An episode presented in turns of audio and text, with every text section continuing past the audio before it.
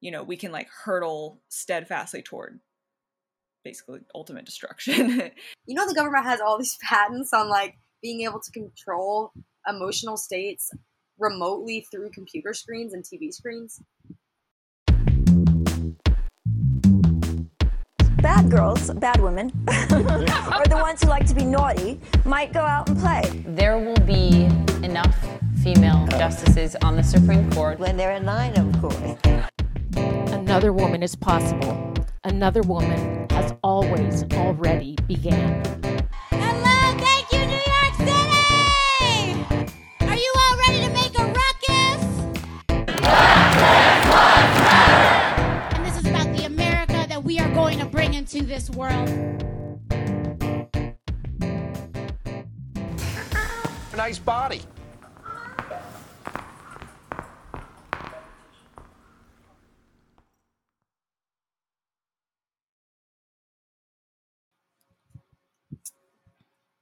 Hi. Hello, K. This is Savannah. I'm in Austin in my new apartment. Just moved in, using my hotspot, and I'm ready to go. Oh, your your Wi-Fi's not up yet. No, it's up on Tuesday. Uh, okay. Sunday. Um, yeah, I'm in New York, and I'm, you know, living. How's it Somewhat- going? Um, it's okay. It's hot. It's summer. It's quarantine still ish. You know. Hope I don't get COVID. Okay. Well, speaking of uh, the um, Earth trying to kill us, um, well, I don't know about yeah, but basically, I guess this is kind of like Yeah. ecological balance of some kind, which is sort of where she starts chapter ten. Yeah, I really like how she frames this chapter actually. I I found myself like agreeing a lot with it and while, you know, there's always more to learn about this stuff, I think that the way that she frames the, the chapter's called Feminism and Ecology and I like that she brings up that like these two things can be connected and that they they actually do need to be connected. She kind of frames feminism as being like essential to our survival in the 20th century and she says in the 20th century. That every every scientific study about like climate change and and everything that's going on with the like climate change the whole world over is also about like human activity. It's it's it's all human driven. Like these changes can be basically put on hold at the very least even like for survival or you know we can like hurtle steadfastly toward basically ultimate destruction. And uh it like is definitely backed up by science. Yeah, I mean, yeah. One thing I noticed from this chapter was just like there were a lot of really accurate predictions, yeah. Like in general about how things were going to be. But yeah, in terms of environmentalism, it's weird because okay, yeah, I always or there is this association of like woman with the earth and like Mother Earth and like you know whatever, and then she also kind of sets up you know the scientific thinking or empirical science as being very masculine, which it is obviously, and like just totally about use, I guess, and like control. But then she seems to say, "Oh, let's like kind of wed, like let's use science as a way to master matter and therefore recreate the balance, or even maybe a better balance, whatever that we destroyed." Right? hmm But it's like, doesn't that seem like you're just like leaning in further to the problem? I guess. yeah i guess i didn't realize that uh what would you say would be an alternative to that I mean, I guess, you know, the idea of, in a sense, like Earth or like the environment has a logic beyond what we know or can know. Like that, I don't know, it sounds like a really bad idea to be like, we're to decide the balance and we're to like control every aspect of the environment versus giving back more freedom to the environment to like grow on its own, if that makes sense. Like, well i guess let's state let's let's get on the same page of what the chapter is saying and also for for listeners okay, if we plant a bunch of trees in a specific way, that's still different than like letting trees grow unimpeded without being like torn down. You know what I mean? Like, and there's also a sense in which like, oh, once the Amazon, like, you know, you burn down part of the Amazon, it never, it never returns to its prior state. I mean, the particular issue of the Amazon burning down is like especially in the past year like a huge deal because of Bolsonaro and like um just like that there's like a yes we've been just deforesting the Amazon for a while but it's like there's a lot more press around it now there's a lot more science around it now that's showing how awful it is so it's unfortunate but I'm not sure that it was like as dire during her time of writing this as it is now.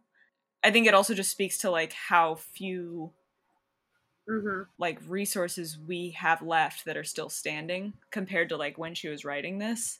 Like it's just scary to read about what's going to happen after you know piece by piece we just dismantle our environment and like destroy the like the like last vestiges that we have. Yeah. Well, but to be fair, like in the 1850s, the transcendentalists were like, we literally need to preserve our environment. Like, it's getting gross.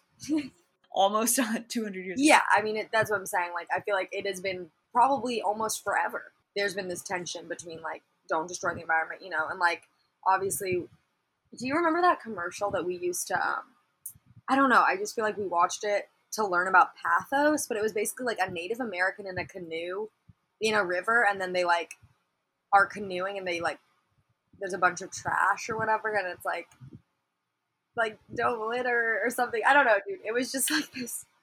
But I feel like that is a But yeah, I mean what? Yeah, it, I don't know. That's also this is kind of a rabbit hole to go down. Did you say yes, you remember that commercial? I I don't, but but it sounds like a commercial that exists. yeah. Well, I was just going to say that like that to me and I see this in America as like oh, there's like the natives that like want to protect the environment, and that's like in a sense like seen as like backwards versus controlling the environment is seen as like progress. You know what I mean? Yeah. Like industrialization is seen as progress, but it's like, right. and I feel like she's almost pushing that further. Hmm. And that's why I was like, but what about the idea of like no going back or whatever back means? Yeah, well, let's let's state the main idea of this chapter, I guess, for for listeners, and also to just get on the same page of what I think she is trying to say. Yeah. I mean, you tell. I'm like, you know, we both will offer our opinions. I just thought that this one, this was about, um, trying to harness politically the direction of science and industrialization and innovation and trying to harness it towards her goals of cybernation which is creating it seems like she uses it in a lot of different ways but she says mostly she uses cybernation to mean creating children without pregnancy like of humans which breaks down the family unit and just like severs our ties to like our body and like dependency on that. So harnessing science in that way but also as an effect of that like being able to have more control over our environment because although she doesn't focus on overpopulation as like a huge issue she does bring it up and say you know okay we have all these solutions like socialism or you know just environmentalism but like no matter what ism you choose the more people that exist in our world, the harder it's going to be to actually accomplish these things fairly for everybody. So let's take a multi pronged approach. She doesn't, she seems to be kind of agnostic on the solution of the loss of our environment, save for the one thing that she really wants, which is releasing women from their biology. And she sees that as contributing to uh, a better ecology for our future because fewer people on earth or just less birth happening at the hands of women and this like really une- unequitable system that's driven by ego and like creating your own family causes people to destroy the environment at like for the sake of their family and like propagation of their family line. She argues that that is like a core driving force of why we're destroying our environment. Would you agree with that or do you have anything to add? yeah, I mean, I guess I would see, like you say, like, oh, population growth is sort of like, um, it's mentioned, but you don't see it as like the main thing. I guess I see her focus as, like, just like you said, like, well, the destruction of the family and freeing women from their biological destiny, which I think she does. That's why I think she just comes off as such a, like, second wave feminist Mhm. because she really, I mean, and it's good to be rooted in the biology but she's just very interested in like fertility, pregnancy, and child rearing as like that's woman, Mm-hmm. which I think in the popular consciousness that's true. So I get where she's, and I do think it's true that there was no way for there to be real, like a real classless society when you have like a class of people that do pretty much all the child rearing Mm-hmm. for free. And I think at some point in here she mentions like it's like 90 hours of work a week or something. Yeah, I think it's 99. 99.2. It's just like how does someone yeah, I mean that's literally like twice a normal job. Yeah, I remember that. I think she says um, for a mother, it's 99.2 working hours compared to like a man's like 40 to 60. And then like for single women, it's like 16 or something like that. So I don't know where those numbers come from, but like I don't know. I feel like there's a lot of nuance there that's like, well, 16 sounds like the woman is unemployed or maybe like maybe has a part-time job. I I kind of wish she was a little better at citation. Um like she she cites she cites a Life magazine poll, I think, and and like she has a whole argument about oh, like in this poll we asked like everyone like we took a sampling across America about who would be okay with cybernation basically. And depending Yeah. on how you phrase it, a good number of people are like down with it. And this includes Iowa farmers, is what she says. She's so she's like, yeah, you know, there's a survey that was talking about. She's vague about what it is, but like it sounds like the survey was talking about artificial reproduction, but that can take so many different forms, as we know. Um, but her point Right. was that if you phrase it the right way, and this is her political, this is her like political and cultural methodology coming through. I think is she says if you frame it the right way, if you have the right messaging, people are very okay with it. You can't call it sexual revolution. You can't call it like destroying the family. But if you frame it as When she says, yeah, like if you say fertility technology can help a barren woman have her husband's child, yeah, people are more willing to support that exactly. because it's reinforcing family values. Yeah. Yeah, so I think she's advising the reader like you know, we should be for these things because they can be liberating, but you have to frame them the right way or else we'll it'll set us back you know 25 years or whatever you know we'll we'll never get what we want in terms of artificial reproduction if you call it sexual revolution. So you have to be like sneaky about it basically because the science is there you know she's very faithful about the side like in within a few years we're gonna have this we're in a few years we're gonna have this. And she's not wrong i mean we have those things now. But i also am skeptical as to how much the messaging really matters. Um i think it's worth you know put you know putting forth that kind Yeah. of type of messaging and not calling it sexual revolution calling it you know freedom to to have a baby whenever you want except you know low key it also allows women to do whatever they want you know Right. I think, um, yeah, and like the important, or like her important point that is the reason we would even want these things. I mean, it is liberating, but she also says, like, pregnancy is barbaric. And Yeah. that, I mean, that's also what Simone de Beauvoir says. But, like, basically, that, like, there's just no reason that we should want it or want to go through it. But there is, and she talks about, like, the cult of natural childbirth, where, like, people really push you to and this is still the there are still so many people like this and you know but anyway that like oh if you take pain medicine or like if you get a C-section. Like they don't like that. They're like, no, you should do it the natural way. It's like, but it's like, why? Like no one else has to do this. So it hurts. It's not good for you. So anyway, I'm gonna read this part that she talks about this. Um, uh, basically.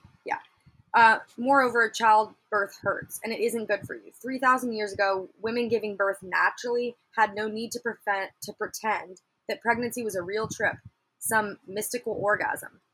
The Bible said it: pain and travail. Okay, and she does. She brings up the Bible a lot, which I, want to go into later. But okay, then you know she talks about blah blah blah. This whole idea of like returning to nature, and then this is in parentheses, which is just very funny. So, well, first she basically says, um, but the fact remains, childbirth is at best necessary and tolerable. It Yeah. is not fun. And then in parentheses, she says, this is this really reveals a lot. Okay. Like shitting a pumpkin, a friend of mine told me inquired about the great experience you're missing. What's wrong with shitting? Shitting can be fun, says the school of the great experience. It hurts, she says. What's wrong with a little pain as long as it doesn't kill you? answers the school. It is boring, she says. Pain can be interesting as an experience, says the school. Isn't that a rather high price to pay for interesting experience? She says. But look, you get a reward, says the school. A baby all your own to fuck up as you please. Well, that's something, she says. But how do I know it will be male like you? Yeah. Yeah, I liked that a lot. I love that it's just in parentheses too. It's like this isn't even part of the text. It's just a It's side just an aside, yeah. Um, It's just in her head. but it's also like it just. I mean, it's actually really good. I think just um rhetorically. Yeah, it is. Yeah, and I think that she's really gifted with rhetoric. Like she she talks a lot about messaging. I think probably because it's a skill of hers. I mean, she she knows how to write in a very interesting, dynamic way. And I think because that's one of her strengths, she sees culture and like the cultural and political lens as being a place where she can really contribute. Um, so it makes sense that she's, you know, she's going for that.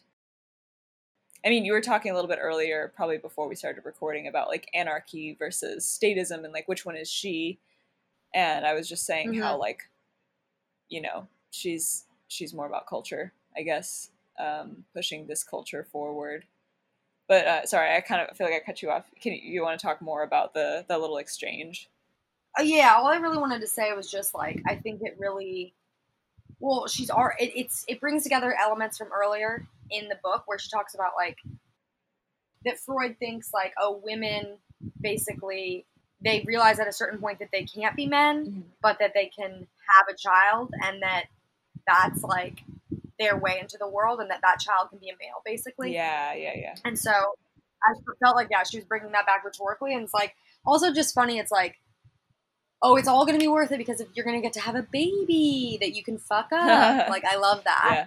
And then it's also like the one domain really where like a woman is seen to be in charge. You know, it's like the man literally is like, even though it's obviously a huge toll, it's still like, it is yours. Like, even though, oh, it's still going to get the last name of the father, like, you're going to spend most of the time with it. You're going to, like, be able to shape the child in a lot of ways, you know? And it is like, you know, when someone decides, like, what the child's going to wear, it's probably going to be you.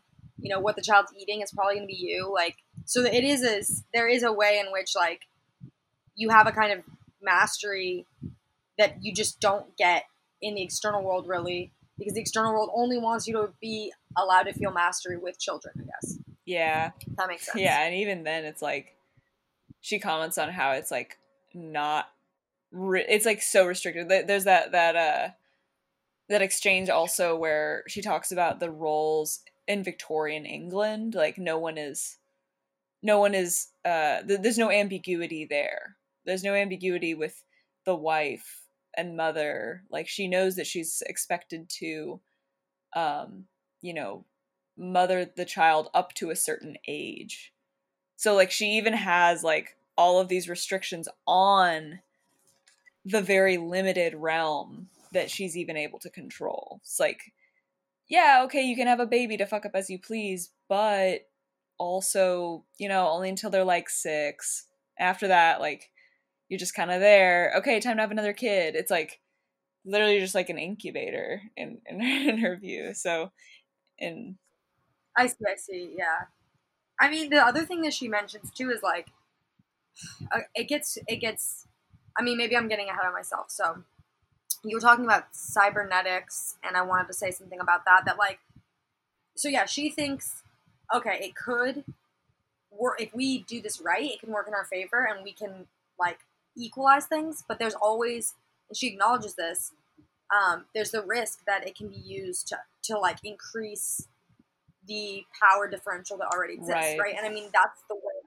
Yeah, that's what I fear. It's like, I don't know. Um, like I'm trying to think of like, okay, when we got birth control, it's like, okay, you know this this thing that um, Bill Gates, you know, passing out condoms in Africa or whatever, or like, Hmm. it's like, that's great, that's great. But then it's like, you know, when we forcibly sterilize people, mhm. it's like that's controlling fertility, but that's bad. yeah, I think she, she, yeah, no, you're right. That that is a part that she talks about where it's like you can have like Big Brother, like babies in test tubes, and like everyone is monitored all the time, and like it's like a police state, like this ultimate like huge state control. And I think that is where the like you mentioned anarchy versus statism before, and I think that is a demonstration where she kind of leans more toward anarchy. Is that she she clearly doesn't want 1984, um, and she, Right, she right. knows that that's a that's a a possible future as well with this type of technology um and just also increasing surveillance in general and like the increasing complexity of society like she seems aware that like increasing automation could also mean increasing state control um so i wish she went into a bit more detail on that instead of just referencing 1984 although 1984 is a great book you know brave new world great um yeah i don't know Wait, you want to hear something crazy? Yeah. Just as a just a quick aside. Okay. So you remember we read 1984 in high school, Yeah. right? Okay. So this is just like crazy. It's a crazy story. Okay. So I got this copy that in like the last kind of um you know 60 pages or whatever maybe it was more than that it was just a repeat of the pages before huh. like It's like a misprint. misprint. Yeah. Yeah, yeah. And so, but that part had been basically like replaced. So it's like there were pages that were there, right? Yeah. But they just had repeated. So I didn't get that part of the book. So I remember literally, I was talking to Jake. You know, you remember Jake, and we were talking about 1984, and I was like, "Oh yeah, in 1984, like proves like, you know, they can't, you know, they can never get inside your mind." And then he's like, "Uh, wait, it literally proves the opposite." And I was like, "Wait, what?" Because like I just totally missed the part What? and I eventually like, I know, That's I know, isn't that like wild. so? Weird? And it's just funny because I mean I knew that there was a re- repeated part, but like I just thought, oh well, it's just a misprint. Like I'll just keep going. anyway, it's just really funny, and I eventually did read it, but yeah, anyway, That's so crazy. that was just that actually isn't it? it is crazy. And also like the the like what a book to have a misprint like that particular misprint in. I and yeah, exactly that particular misprint. I know. That's why I was like, whoa, this is almost like, did the government like purposely make this misprint? That's so great. Honestly, that's Um, like art a little bit. It is like art a little bit. But it's just funny that it was like I just ended up looking like a total idiot. Like I just had not read the book. they can't get inside your head. Oh, but they did. They already did. they literally are controlling okay. your mind, dude. They they took the pages and replaced the words with other words. I know, dude. I know. We also okay. This we don't need to get too much into this right now, but at some point we should. But just like you know, the government has all these patents on like being able to control emotional states remotely through computer screens and TV what? screens. I've never heard of this, but I mean, I believe. Uh, sure, why not? yeah, dude, it's insane. There's like, whoo. Okay, anyway, so let's move on. um, but yeah, Cybernation. Okay, yeah, yeah, yeah. Um, oh yeah, yeah. I feel like this part where she says, um, oh yeah, because cybernetics will replace work. Like what work means is going to be totally Mhm. different, right? And then she's like, so no one will be working, so no one will be bringing home the bacon. Right. So like, There'll just be bacon Right. everywhere. Bacon trees. uh, or maybe we won't eat meat. Yeah. But yeah, Maybe. Yeah. We'll just have uh, Soylent. We'll just have a, a nice um, slurry every day or from the maybe we'll, trough. men. Maybe what? We'll just blend up men and eat them. Ooh, that's not vegetarian though. Yeah, it's not, but men aren't. I mean, come on. Yeah. But no, she doesn't actually go that far. She's not like uh, Valerie Solanas, but we should read that soon, the Scum Manifesto, Hmm. because she goes as far as she's like, we need to destroy the male sex, but Yeah. This is Heidi it for cutting up men. maybe- yeah, yeah, yeah, and it might be like still like it's still like wanting androgyny. I feel like, but yes, it does sound much more violent than what Shulie is saying. Where Shulie's trying to really make it sexy. I feel like she's like everyone will be like like the id will go free. Mm-hmm. like you know we're not gonna have any repression anymore. Right? Yeah, I mean, it really is. It does come off sometimes as a bit like naive utopian. Yeah, Yeah. Yeah. Her examples, I guess. Oh yeah. Did you want to talk about like Summerhill and like these the kibbutz experiences? Yeah. Well, okay, so here are these like let, before we get into that, basically she says her like four um and she like restates these in the chapter a few times, but her four like kind of standards for like what we need to do for like I guess society to be good. I don't know if good's the right word, but like free women from tyranny of reproduction by like every means possible. Mhm. The like political autonomy of women and children, right? Um, and then the which kind of leads to overthrowing capitalism, and then the integration of women and children into society. So like, she basically there she's like, we shouldn't have schools because they're separating children from like the rest of society. Do you think she'd let kids into like into bars and into like like opium dens and stuff? Dude, I feel like she'd fuck a kid. Yeah, I feel like she'd fuck So a kid. I feel like she'd fuck like maybe a sixteen year old. I don't know. Yeah, yeah, yeah. I mean, that's. I think it's hard too, because like, I don't even know. It's hard, like, for me to answer these questions. I'm not gonna fuck a kid, but I just don't know, like, what age autonomy starts. I feel like that is like a fucking absurd question for us to even.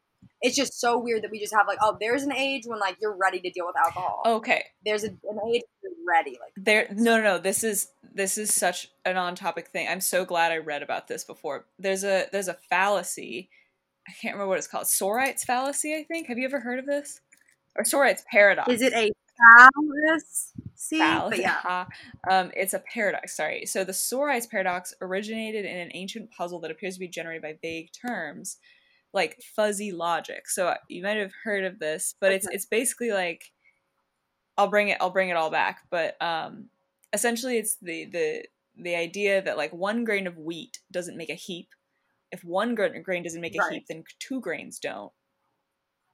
Okay, it's like with your is it with your like if you have hair and then you remove one hair, you're not bald, but then if you remove another hair, Yeah, like at wha- at one point, at what point are you bald? Um, yeah, exactly, so so that's that's the same kind of fuzzy logic that can be applied to that we have to kind of work with with the whole like child sex thing. And i think this is the best way i've found to explain it is yes like 18 is an arbitrary age that we set and yes each state has its own um you know laws of consent. So like so it used to be 12 that was culturally determined then it's slowly been going up 14 16 17 etc so the point here being that like if you take a year off the 17 year old's life and it's okay now they're a 16 year old does it make them not ready? Does it make them actually a child? What's the difference between someone who is 16 and 364 days old versus someone who is 17 days old you know 17 years old? Um, there's no difference. But you have to put an arbitrary marker there for us to be able to to determine rights. Because if you have if you just rely on this this it's essentially the fallacy is that if uh if something just because something is vague makes it an invalid like an invalid marker. So it's like yes adulthood and maturity are vague but that doesn't mean that they don't Okay. exist. Right, right. Actually, that was I really liked that point. I loved how you brought that home. Um, I'm trying. I was trying to explain it, but yeah, it's it's just like a good, because because that would be something that I would. This is kind of an aside too, but I would argue with like atheists and like they would say things like this. I don't know why, but in like atheist communities, it just seems to be a thing. I don't know if it's because like it's a lot of like lonely dudes, but um, they would talk about like well, pedophilia shouldn't. You know, you shouldn't talk about pedophilia like it's wrong, or like you shouldn't talk about pederasty like it's wrong because age is just a number like it's it's arbitrary therefore you can't put a marker there but you you have to and destroy the male sex. Fools and villains. The female brain. Happier at home. For the woman who said, I will greatly increase your pain in childbearing. With pain, you will give birth to children. I was in an atheist community in college, and when I first started, we would do these kinds of thought experiments or whatever. We'd talk about something like this, and then I would be the only one that would be like, "No, it's bad," and then they'd be like, "Why?" And it's like, "Oh, actually, I have no idea." And so with children, I mean, I think it's really hard to tell when someone reaches maturity, but I do think also those years are so sensitive. But then I also think it's like the way our society is structured makes us more sensitive. Like Mhm. a 17 year old is more sheltered because they're in school and not just in society, like out in society, right? Like people always tell us, like, "Oh, you're wait till you get to the real world. Wait till you get to the real real world." But like, what if we were already like in the real world? Mhm. Would we already be more mature by 17? Like, I don't know. And she kind of says this too, right? Like, oh, if we let children like just like kind of be like adults, they'd be ready to like live on their own by 10 or, or does she say six? I don't even remember, but yeah you know what I'm talking about. right I, I think that she goes to, to echo what you're probably trying to say i think she does go a bit far in terms of like the like ultimate freedom of everyone because i think that there like there are if she's you know if she's into science she understands science is powerful she under, she respects science i feel like she kind of ignores all the science that has been done and i know she kind of hates psychology but like it, it, the, psychology is huge it's a massive field so like it can't all be fake. But she she kind of ignores like all the things we found out about brains like children's brains babies brains versus a you know a 10 year old's brain versus an adolescent's brain versus a young adult's brain versus a, a you know a middle-aged person's brain versus an old like an elderly person's brain. It's like there are actual material changes and there are trends there are studies that hold up and show that age is not just a number. Like there there are material differences in your brain when you're a young person versus when you're not. And those those material differences i don't think she really addresses in her her bio her like biological overhaul of humanity. Because i don't know how i don't even know how we would address that. Like she like at best motions to automation and like you know destruction of school.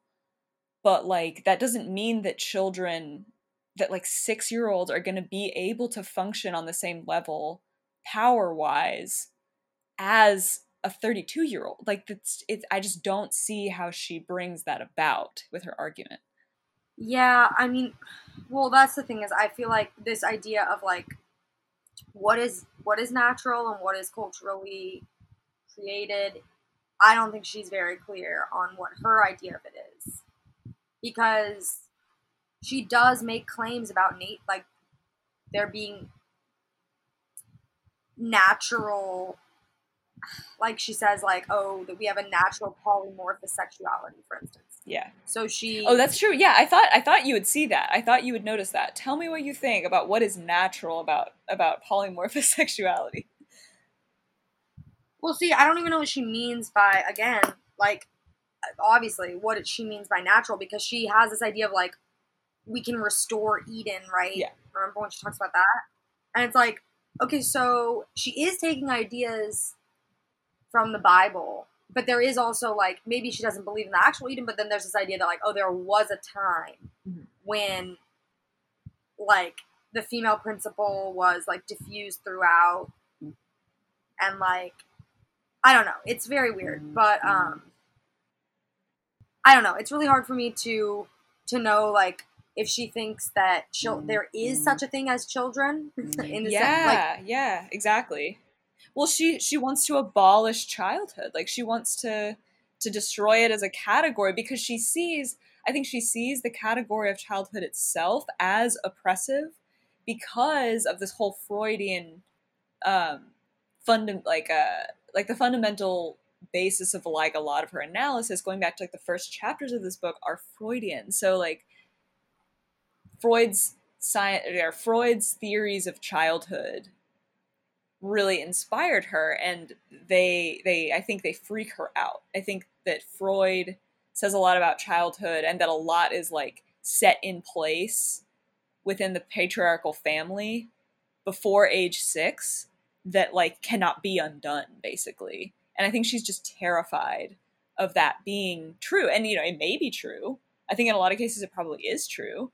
Um but i also think that it's more complicated than that. Like there's people can change and uh yes like culture can change but i'm not sure that simply getting rid of the category of childhood is the answer. I can see the impulse there and i can see why she would want to get rid of the category of being a child.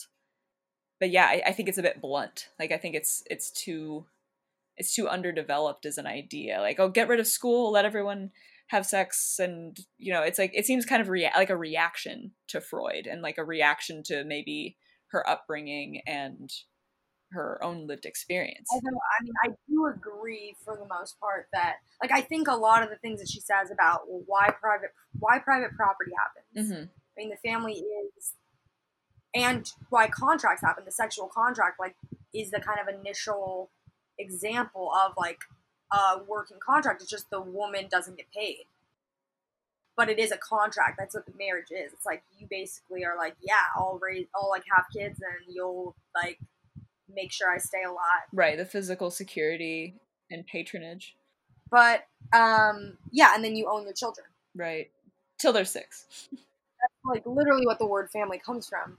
It, also, your slaves are part of your family, but it's all like what the male owns. But so yeah, I do think, and I do think it's also true that the family is a huge source of like psychological fuck up or oh for sure yeah But and what she does say too is like, I mean, I do think it puts a lot of pressure on individuals, and it makes it so like if you have if it just so happens that your dad is like an abusive asshole, your life's gonna just fucking suck. Mhm. But it's like if it is like oh, all male figures, all female figures, all non-binary figures in the world could be your parental figure, or you know, there's not even an idea of a parental figure. It's just like we're all part of you know one unit or whatever. Yeah.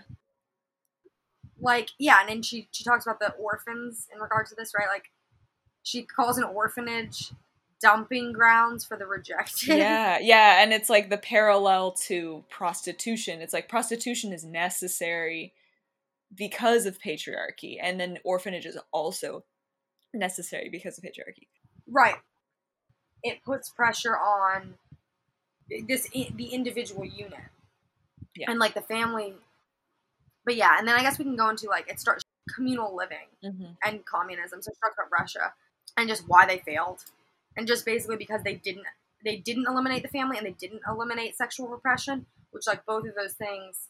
And I do think it's true. Like the family unit itself isolates you. Like it- Mm-hmm. it's like that's your world. That's how you learn about the world. That's where your emotional world is. And then like yeah, there's all the economic aspects too where like you're dependent on these specific people and like if we if we had like all children were cared for because that's another thing it's like people are like oh it's your responsibility to care for your child just to provide for your child. But it's like well if you don't have children meaning children aren't yours then like it's everyone's responsibility. It's like diffused. And no one because i think she says this too it's like one of the biggest ways that economic disparities get reproduced. And it's definitely true because if you grow up in a poor family you're just way more likely to end up poor Mhm. than if you grow up in a rich family because of like all the things that happen throughout your whole childhood Right. that give you advantages or disadvantages because of your economic condition.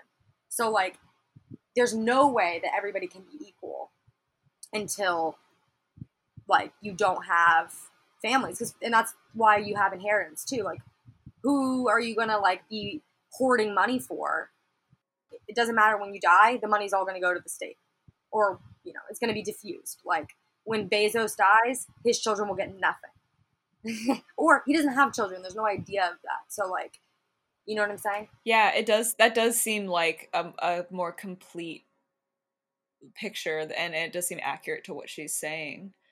Yeah, I guess.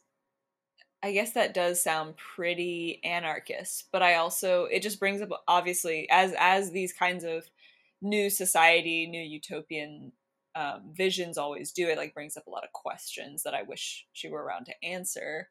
But maybe we can also just speculate, like if everything were diffuse saying nothing about like the speed of this transition toward this utopia that she wants because i think that it that is important but let's just assume that everyone's on board. Everyone is everyone is in this theoretical hypothetical society. They you know there's no distinction between adults and children. There's no distinguish there's no distinction between men and women like probably even bio maybe even biologically. Maybe we've evolved to a point where where even the physical distinction doesn't doesn't even exist anymore. I'm not sure.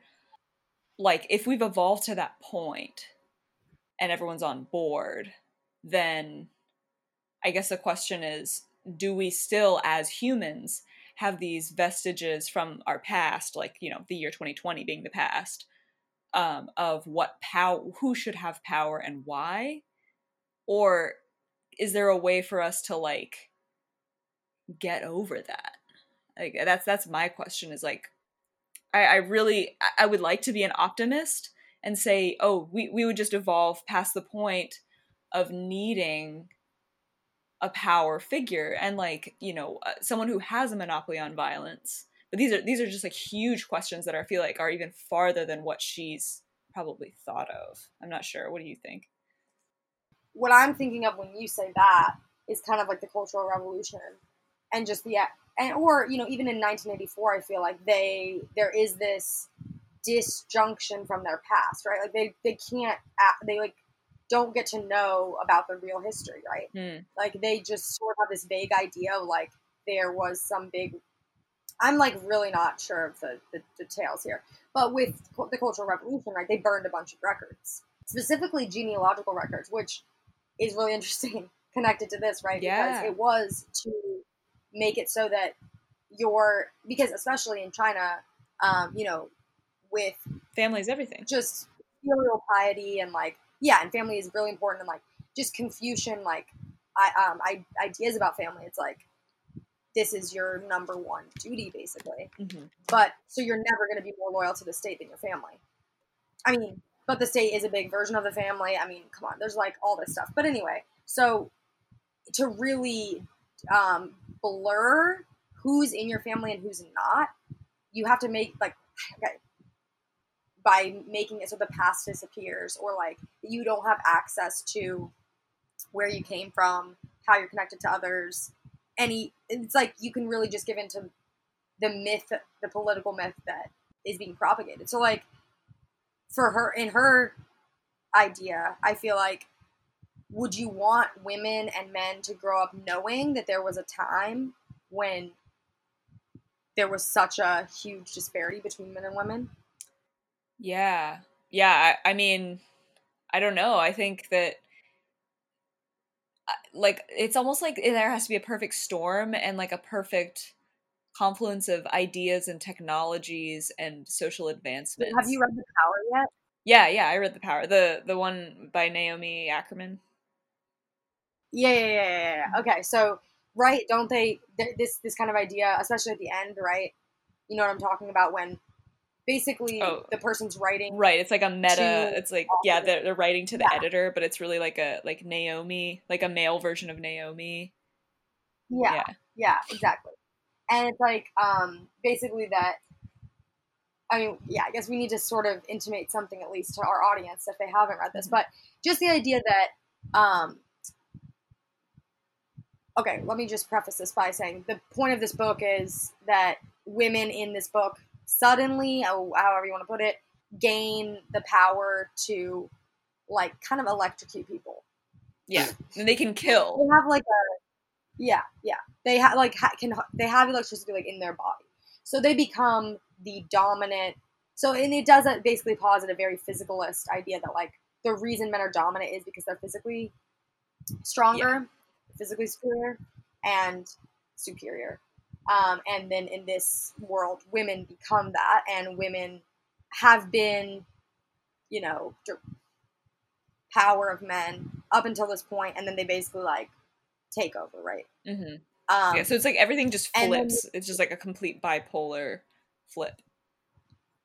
Yeah, yeah. And it's like women take on a lot of the quote unquote characteristics of men, Mhm. right? So like uh being like aggressive and like assertive and like right? Yeah, like feeling comfortable do- with domination.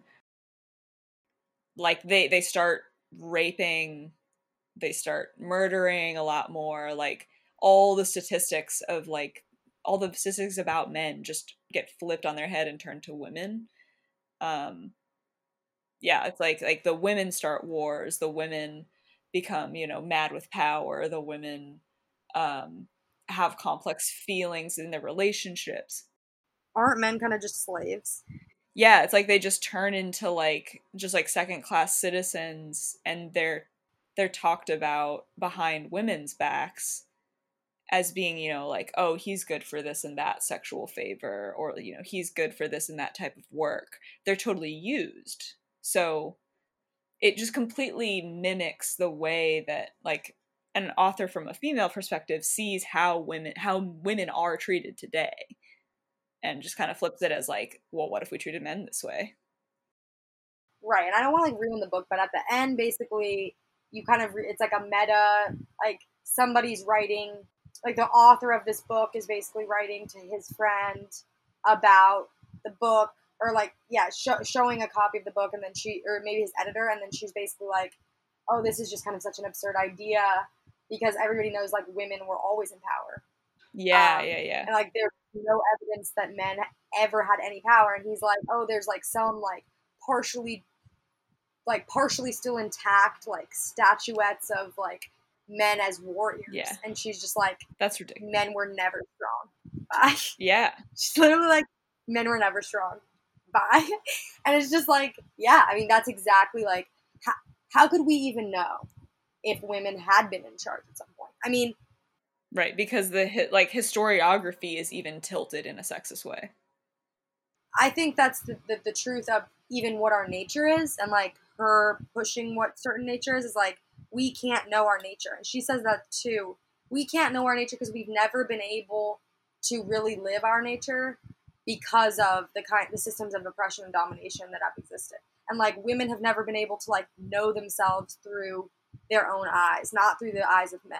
Because even when women create stuff, and even her herself, like she's creating this work, and like there it's great in a lot of ways and it does a lot of things but she still recreates so many of these systems of oppression that she's supposedly trying to escape like she's so heterosexist throughout this like she will just or heteronormative right like she's just like oh men are attracted to women Mm-hmm.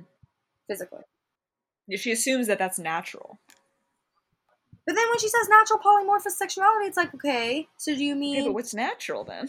So the na- what's natural about it? Yeah, I think the only thing natural about humans is adaptability or flexibility. Like because we do the proof of that is just like there are so many different ways of mating. Okay, that sounded really weird, but um just like yeah. you know what I mean? Like systems of mating in different places. And like, I don't know, but I don't think something's more natural than anything else. Like, I don't like to use the word natural. I think it's like it itself is an oppressive system because it sets up this dichotomy that, like, and like, what is natural? I mean, she's just saying that we need to escape what's natural because what's natural, quote unquote, is women giving birth and babies sucking our teeth or whatever, you know? so I don't know. Right. Scatterbrain. She's a slut. Mommy. Oh my god. No, no. Know your role and shut your mouth. Your desire will be for your husband, and he will rule over you. Facelift, perhaps? Yeah. Well, how do you feel about f- the reasons for the failure of the Russian communes? Is confusion of the leadership and evasion of the problem. The, the laborious task of reconstruction in general, given the cultural backwardness of old Russia, the war and famine, lack of theory, no attempt has been made to deal with emotional, sexual, familial problems in the formulation of basic revolutionary theory. So yeah, it's just like the theory lacks feminism basically, and then sex negative psychological structure of the individual. yeah, can you explain this quote from Reich directly? It must be remembered that human Yeah. beings have a tremendous fear of just that kind of life for which they so they long so much, but which is at variance with their own structure. What is what does that mean? I know. Okay, so I, I wrote this quote down too because I'm like, I love it, but I don't know what it means. Um, I do too. but because this is the thing. All right. First of all, it starts out with there's two kind of claims to naturalism here because it's like human beings have a tremendous fear of just that kind of life for which they long so much. So, why are they longing for it? Are they longing for it because like they just naturally long for it, or is he saying they long for it because of something like um, enforced or like you, you know what I mean? And then he says, but which is at variance with their own structure. So again, own structure is that a natural structure or is that the structure of our lives, as in the way that we have formed society and like the way our lives are structured because of that. So that's why I was confused with this. Um, but it seems like he's saying kind of the, like there is there's something we want, but we won't give it to ourselves. right. Yeah. I, I wonder what it is though. Like, what's the thing we're not giving to ourselves? Is it sexual freedom? I mean, William Reich is definitely very into sexual freedom. Like that. That was his thing. Right. This is from Sexual Revolution, yeah. Right. I mean, yeah, yeah. So like sexual freedom, but then maybe also like part of that is freedom from the family, but Yeah. that we're afraid to live without the safety of the family. And it is also because like we've known it, mm. right? Like, like you made that point already, but it's like how could we even? It's not like this, but it's kind of like how how do we just like transfer over to the metric system? Because we're gonna have so many old people that won't. They just live their whole lives, you know, using miles, and they're just gonna be like, wait, what? But yeah, even like even our like computer like systems are built like that. Like our our cars, like the speedometers, and like yeah, the way things are priced. and like yeah, exactly. So it's like it can't just happen. It's like all these things have to change, and just like that takes time, and then people are it still lingers. I guess is Right. Well, I mean that this that's the case in England too. People people still measure in stones.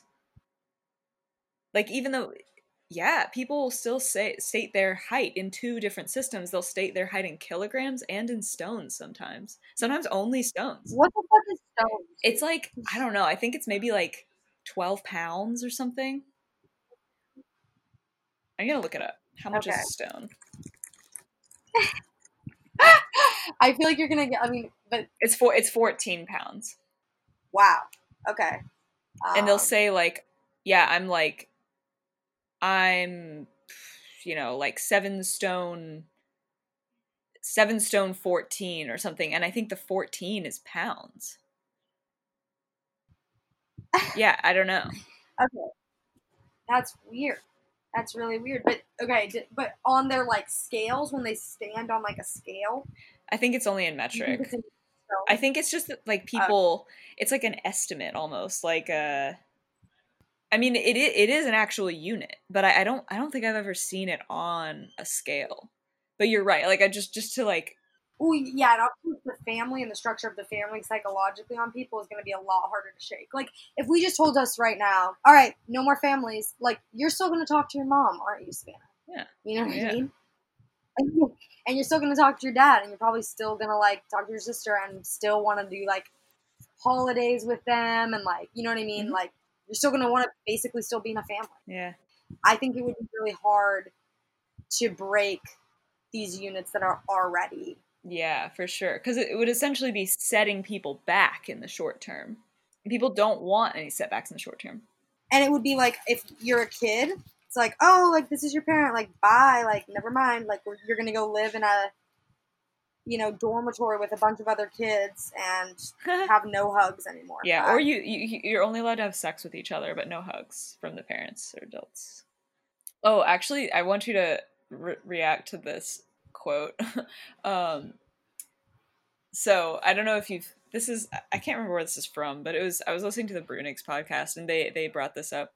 Um, so it's like a reference of a reference, but someone was talking about how the left is is always going to be against sex between a 46 year old and a 19 year old unless the 46 year old a 46 year old man and a 19 year old woman unless the 46 year old man is paying her yeah and uh yeah Yeah, it is weird about the, pay, the payment too. Like this whole tension between like Mhm. female roles and like, are they okay being unpaid, but then also are they okay to pay for? So it's like it doesn't seem like there's a good answer either way. But yeah, that's a really interesting quote. I mean, uh, do you think it's always though? nah i mean i'm sure that there are leftists out there who are who are like more more volcel or more against or they're more about sexual purity or whatever um i mean there's every kind of flavor out there but like i guess centrally the left probably would agree with that statement um because the left cares i think it really sums up that like the left cares most about power and uh that like there you you see all these power differentials but with the gender and the age difference and those are immediately apparent in this situation but then the payment supposedly offsets that balance of power Right. but but when you put it out loud like that when you say it out loud it's like oh this still doesn't feel I, that still doesn't make me comfortable Mm-hmm. so it's like there's so much more nuance that i feel like can be explored I think maybe I'd feel differently if also men just didn't necessarily make more than women. Because Right. then even the money to him means less to him than it means to her. yeah yeah exactly and only that but like the person who renders services is automatically like in the working position versus the one who is you know offering the currency the the payment like this this implies a lot of cultural patterns. Like it implies that the man makes enough money to do this maybe regularly. It implies that the woman does this regularly and she is maybe like in an employment situation. So it's like it's it just has a lot of implications i guess. But yeah i guess questions like that to like zoom out and back to like you know this utopia that um that Shulie wants in the future it makes me wonder like psychologically if we'd be able to move at the right speed i guess because she she really wants to put in place the physical and technological and material like fundamental building blocks of this new society where you know we like no one has to be pregnant and it's just like a she calls it like a tongue-in-cheek archaism um in the future and so like there's no difference between men and women there's no difference between adults and children there's no there's like no power differentials or the power differentials are so small as to be insignificant. Um there's no work you know we don't do we don't do school there's no like coercion. Um okay so that's pretty utopian but like psychologically do we have to do like alter our psychology first or do we have to alter the material conditions of society first? Because i think both answers can can cause disaster. Like if you if you put too much energy into i guess like the technological mode as she would say um it can lead to you know big brother 1984 brave new world like ultimate statism and control of humanity um, or you know just like evil use of the technology or if you put too much into the like emotional cultural psychological vein like the aesthetic mode that she's talking about it could just lead to like an unsubstantiated like fantastical non-reality of people just kind of like living in their heads and like not actualizing anything um like in the material world. I don't know if any of that made sense no, no, it did, it did. Because isn't that like a big part of her? Um, like at the end of, I think the last chapter when she's talking about like we're gonna get to a point where like our there's no difference between our ideas and reality. Yeah, yeah, I guess so. And like ideally, I can see why that's a necessary step.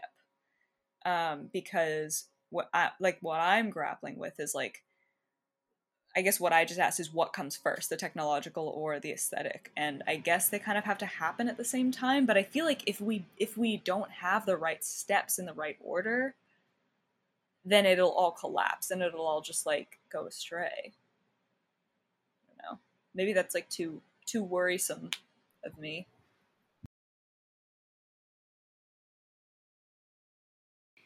Cheery note to end on.